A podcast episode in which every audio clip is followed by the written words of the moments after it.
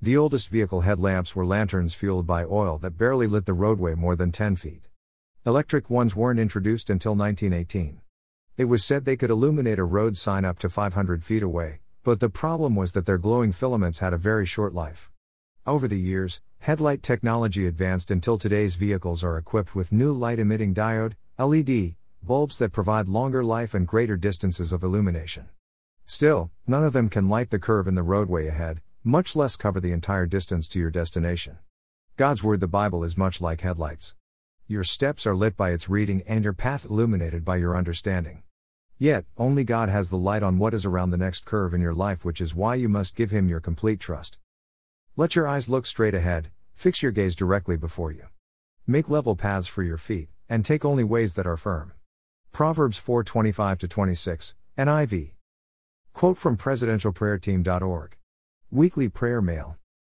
His Word helps us light our path, look to the path and stay on the direction He wants us to go. Proverbs tells us to gaze ahead and not be distracted and not shift our gaze to the right or left. We must walk forward on firm ground with our foundation in His Word. Our connection with God does not guarantee our safety, where we will be or what we will be doing around the next curve. God is guiding me now through His Word, and I will continue to trust Him around the next curve.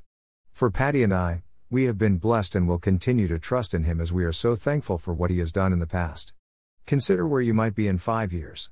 Consider what your answer would have been if asked the same question five years ago.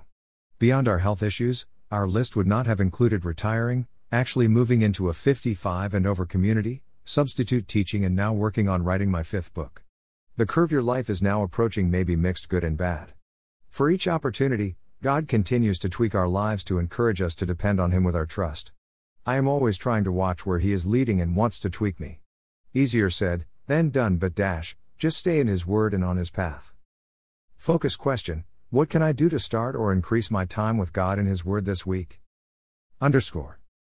See my website for past blogs. http colon slash slash www.groundedandgrowingweekly.com